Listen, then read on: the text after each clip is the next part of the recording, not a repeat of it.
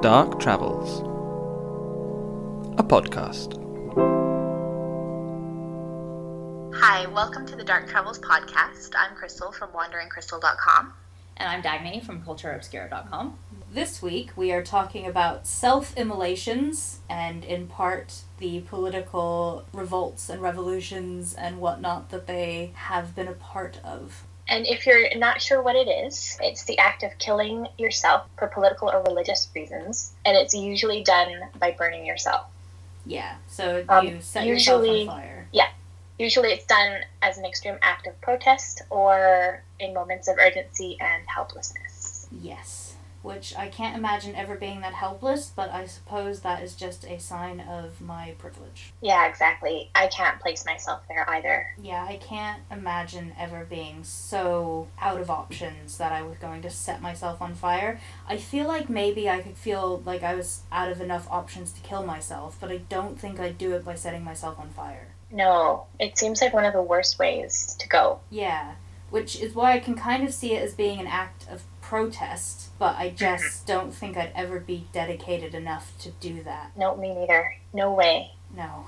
That probably makes me a really unconvicted person, but yeah, I just can't think of anything that I feel that strongly about that I'd be willing Exactly. to go out that way because dying by burning is supposed to be one of the worst ways to die. Yeah, exactly. I'm quite surprised that that's the route that they take. But I guess obviously it works. It catches people's attention, and people are actually, you know, paying attention to these people who are burning themselves in an act of protest.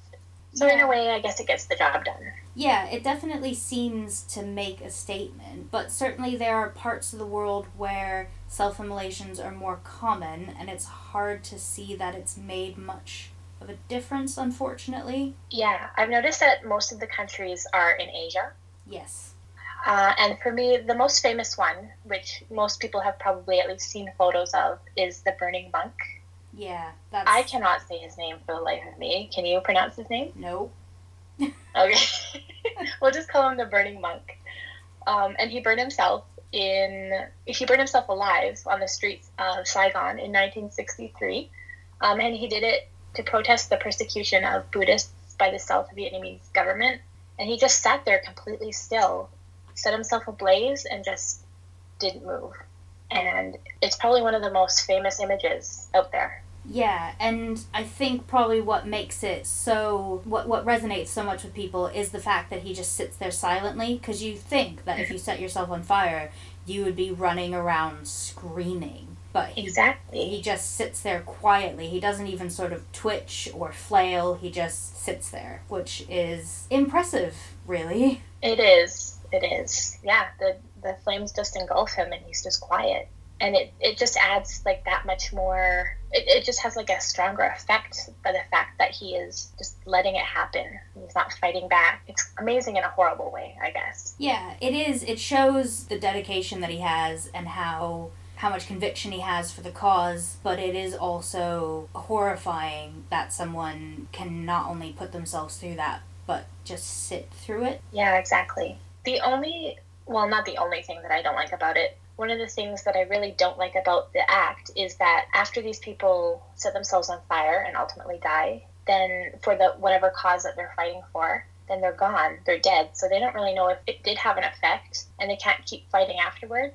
And I do know that obviously they feel helpless, but it's just like you know, I feel like that they should stick around and fight for their cause, but I mean, I've never been in that situation, so Yeah, it does seem a shame that they don't sort of get to see the effects of it, as it were.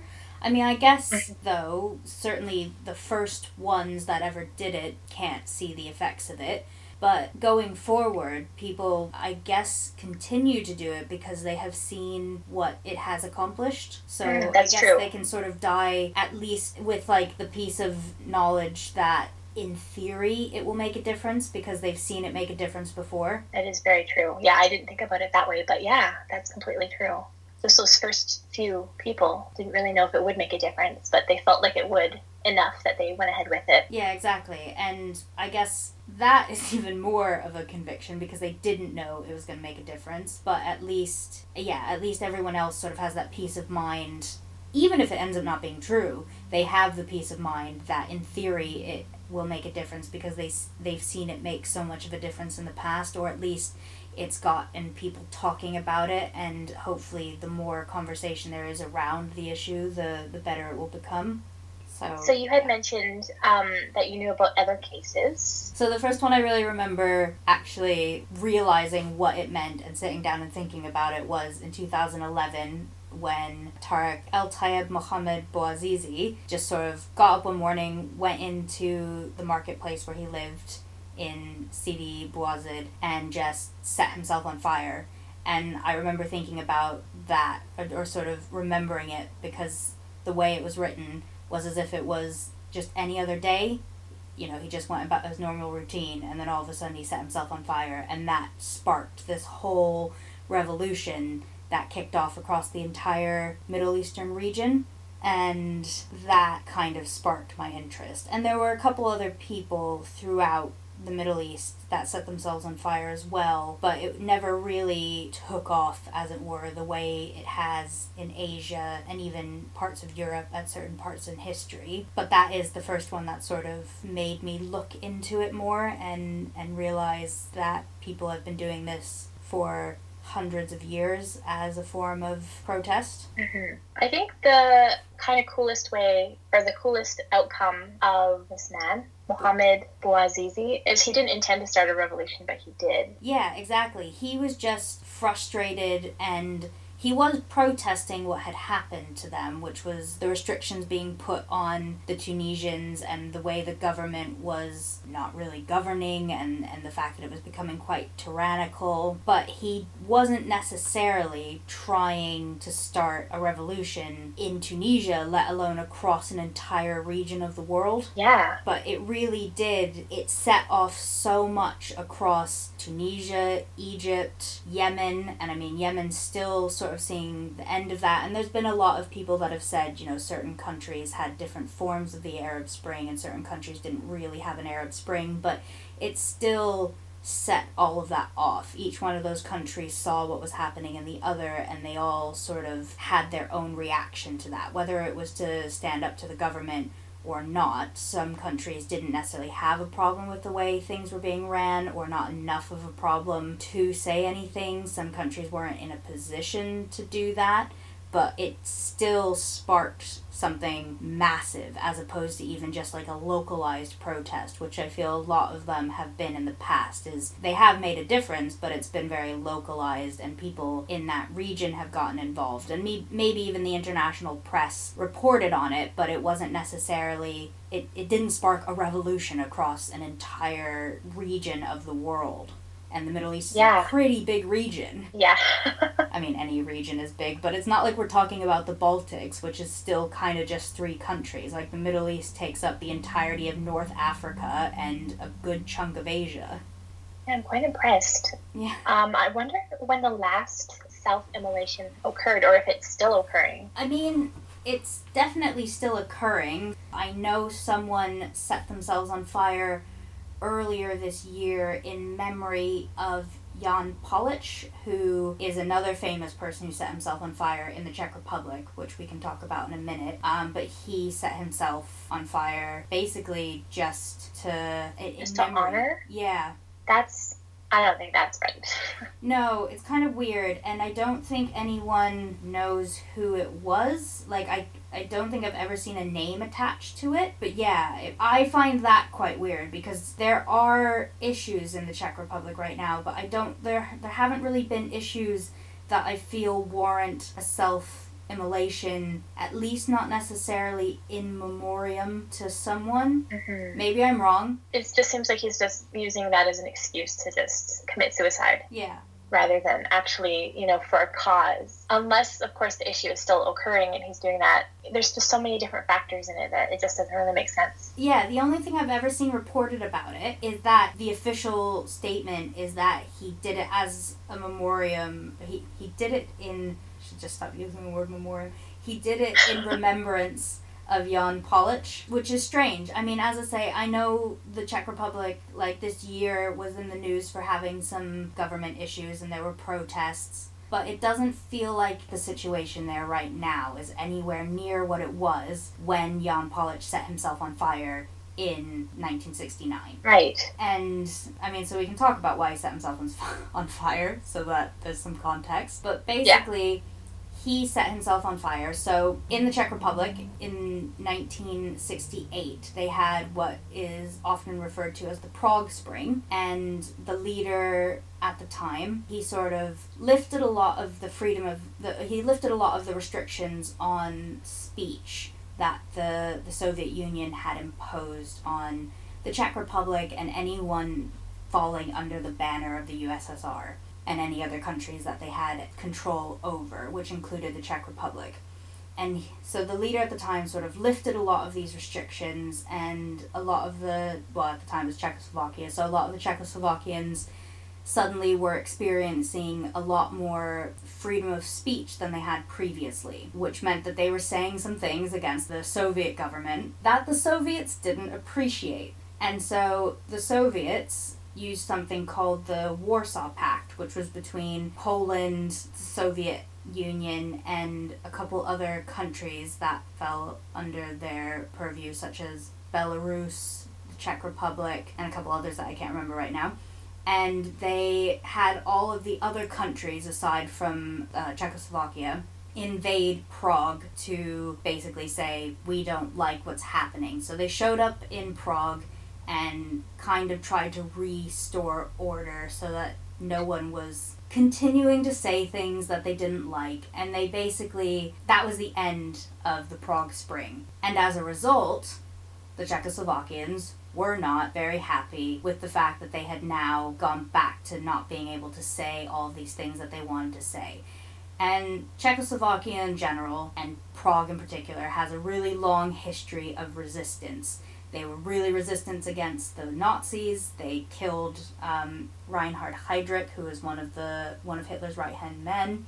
They fought tooth and nail constantly against the Nazis, constantly against the Soviets. They didn't like being under control. And it's not that anyone did, it's just that they, they really fought against it. And so when the Soviets came back in, they didn't like it, and a young student named Jan Palach set himself on fire in Wenceslas Square, which is right in the old town, right in the city center, in protest against the fact that the Soviet Union was basically trying to take back over Czechoslovakia. And that was a really big deal in the Czech Republic. He's a really important person in history in what is now the Czech Republic, what was then Czechoslovakia. And he has two memorials to him in the city. One is to him and another young student who set himself on fire as well a couple months later to basically continue what Jan Palach had started. And that one's right in Wenceslas Square, right kind of essentially where they both set themselves on fire. And another one is still in the city center, but a little further out, kind of near the Charles Bridge. And it has the most ridiculous name for a monument ever, and I love it and it's called The House of Suicide and the Mother of the House of Suicide. And it's two. Oh. Yeah, yeah. It's a little intense. And it's two statues or sculptures, and one is. So they're kind. It's like the base is a square, like just a box, and then the top, one of them has spikes reaching in, so it's like close, like enclosing the box and the other one is the spikes are reaching out. And I don't know which one is supposed to be which. I think that's kind of the point. But I, I love the name of that sculpture because it's just kind of ridiculous. It also is clearly an important part of Czech history, but I do love the name of the monument because it just. Yeah. It's. Yeah. so I don't know a lot about Czech Republic or Czechoslovakian history.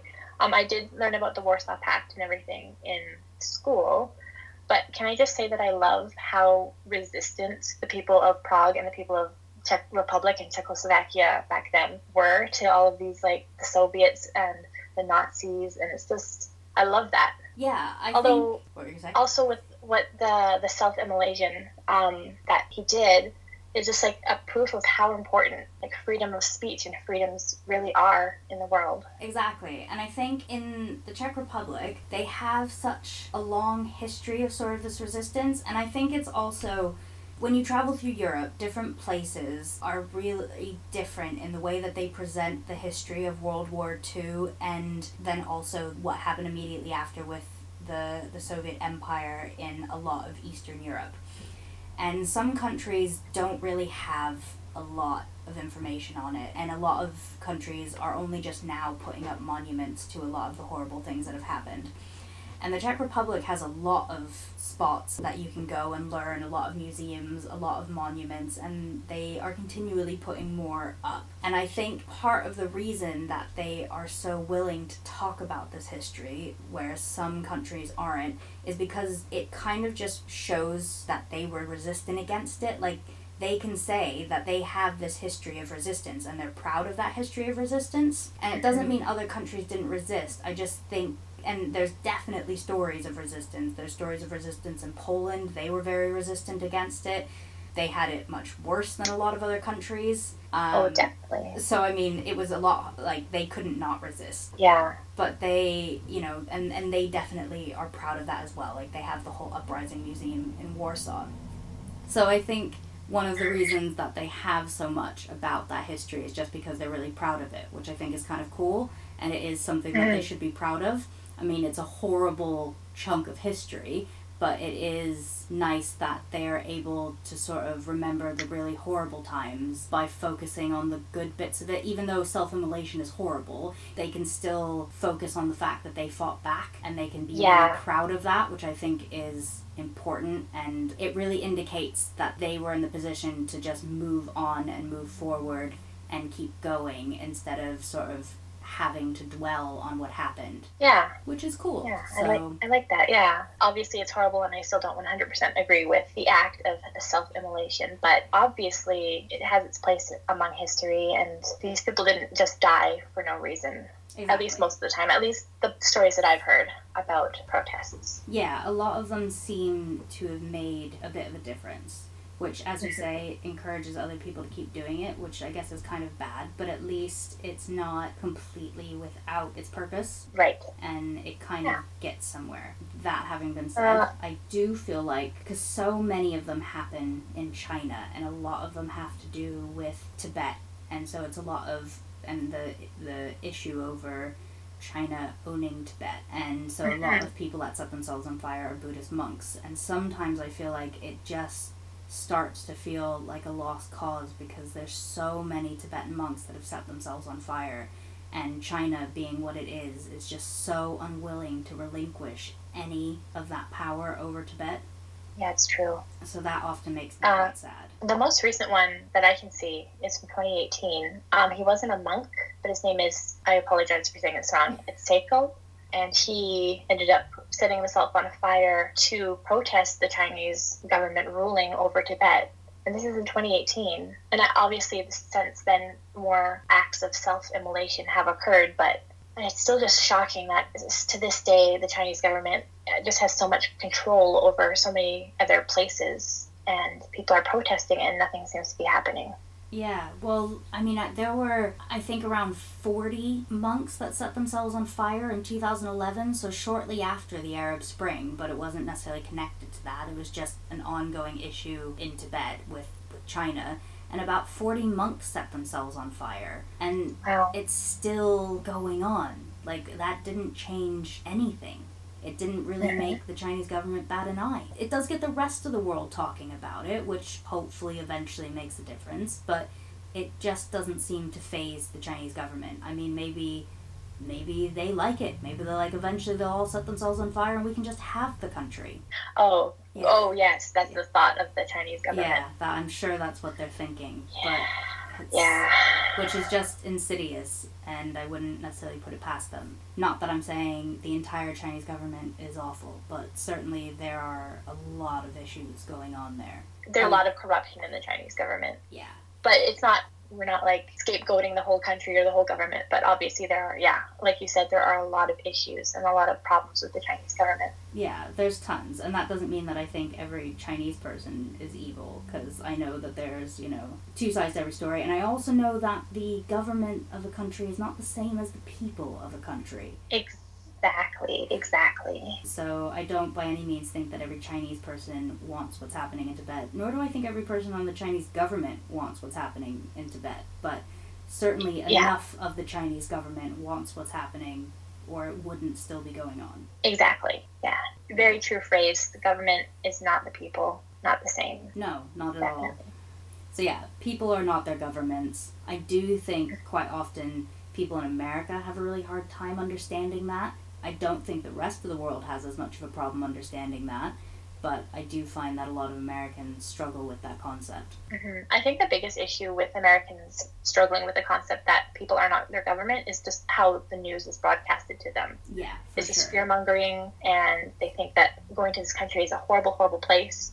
Everybody's like this, everybody thinks this way, and it's just drilled into them from the news, which you think should be a neutral place. But I think that's why most Americans do believe that people and government are one.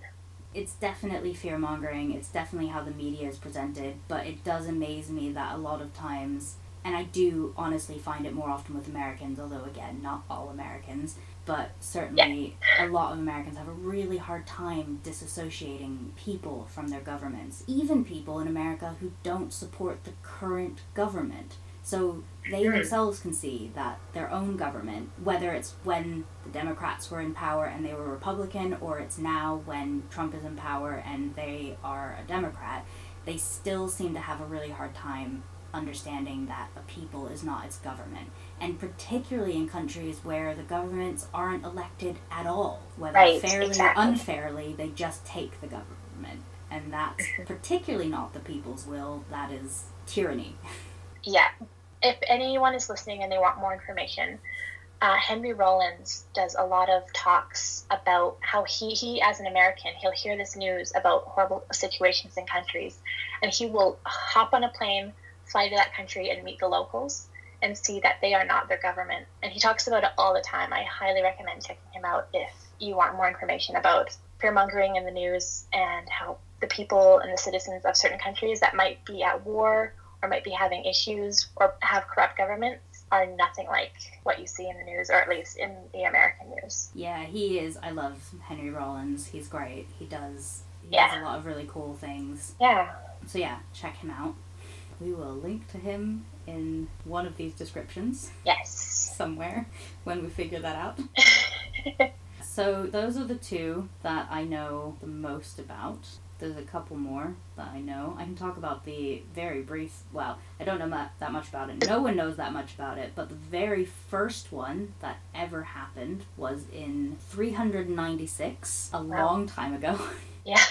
The guy who killed himself was named Feiyu, and he was a Buddhist monk, and that happened in China, or what is today China. Back then it was a different empire. And he set himself on fire. He swallowed some incense chunks, not like sticks, but um, like little pieces of incense, and I think it's believed that he did that to sort of help lubricate his insides so that it would go quicker. Oh wow. I don't know what he was protesting. Um, it's so long ago that it's really difficult to find a lot of information on it. I'm sure there's some somewhere, and I just suck at research. But yeah, he presumably was protesting something that the government was doing, whether it was anti Buddhist or anti the empire he was in or anti humanist. I don't know. But that was that was the first one ever recorded, and that really sort of you can see that there's a history of it in that part of the world for sure and I don't think there is another one. Maybe there is, but I don't think there's another one until the late 1700s. I want to say 1775, 1780. It's divisible by 5, and it's in the late 1700s. And that was a so she's tech it was a woman and she's technically considered the first suicide bomber but she's also considered to be self-immolation as well because she covered herself in ghee which is kind of like butter kind of it's like oily butter. It's really hard to describe if you don't really know what ghee is. But Yeah, look it up. It's G H E E. Yeah, Is the spelling? yeah. It's uh, it's very popular in India, and it really the best way to describe it is it's kind of oily butter, but it Yeah. is its own specific substance. If you've eaten it, you'll, it's very distinct. But if you don't know what it is, that's the best way to describe it. So she covered herself in ghee so that when she like hit, it would like properly go up in flames. That was in India. It was a woman named Kuyili, and it was in protest against the British Empire impeding on on India, which they weren't happy about. So she is considered both the first suicide bomber and the first female to self-immolate herself. Wow. I had not heard of her. Yeah, she's kind of cool. If you want to know more, you can look her up. But basically, the British took over India. The Indians weren't very happy about it. She was like a guard or a, a fighter. She fought for the queen at the time of the state of India that she was in, or was it the state of the region of India that she was in? And the queen's name was Velu Nachiyar. Yeah, Velu Nachiyar.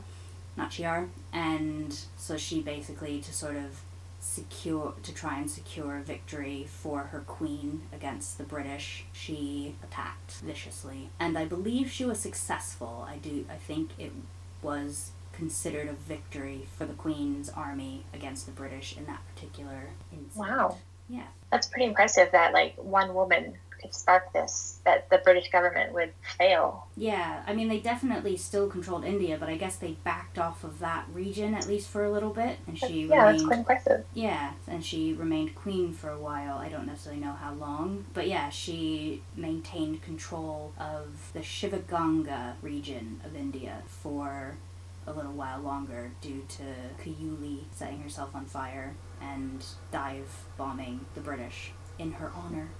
I don't know if I'd ever feel that strongly for a queen.